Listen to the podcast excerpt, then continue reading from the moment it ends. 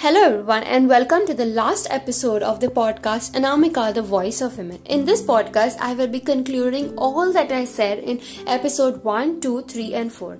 So, we know that Anamika is living in a developing country like us. India is a developing country, and there are several issues to be improved upon about women or about human beings in general. And being a poet, she is never falling short of highlighting such aspects through literature. She's writing it everywhere possible so that people read it and people are inspired.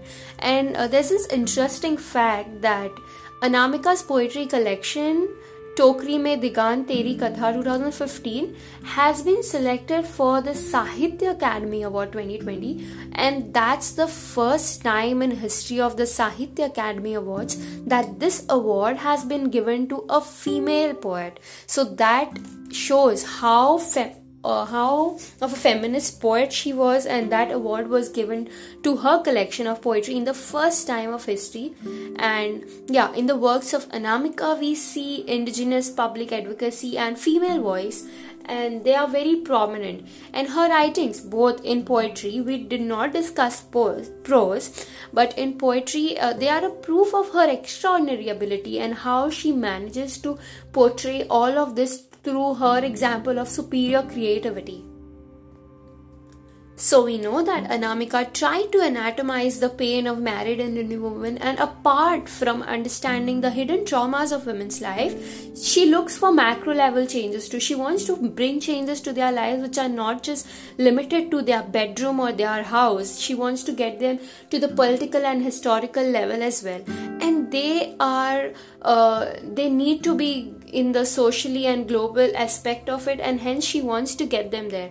And she's also concerned with the different social evils prevalent in the society and discussing about them too so she is uh, sensitive towards social oppressions of all kind. And in fact she has developed like a different attitude of viewing the lives of women in her own different ways and her different perspectives which is quite amazing. And you know, gone are the days when women literature were confined to the bedroom. She's not limited to the bedroom or the frustration of the kitchen and irritation of forced relationship.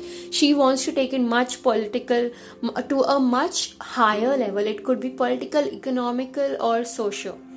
So we know that the poetry of Anamika introduced us to many things that we were unaware of. She has reminded us of varied things, giving us a different narrative of the world around us. And by reading her poems, we get to know how little we know about the world that was built around us and how her poems are about the trials and tribulations of women, especially their dreams and the assurances of the future and Anamika's writings in poetry and prose have a female voice and as well as a humanism at large.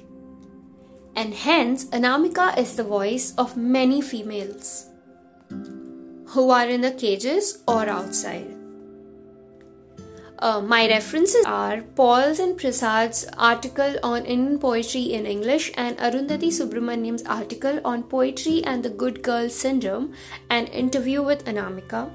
And this is the end of my podcast. Thank you so much for coming and listening to me. And if you have any feedbacks or constructive criticisms for my work, don't hesitate to get in touch with me at the mentioned email ID in the details. Thank you so much.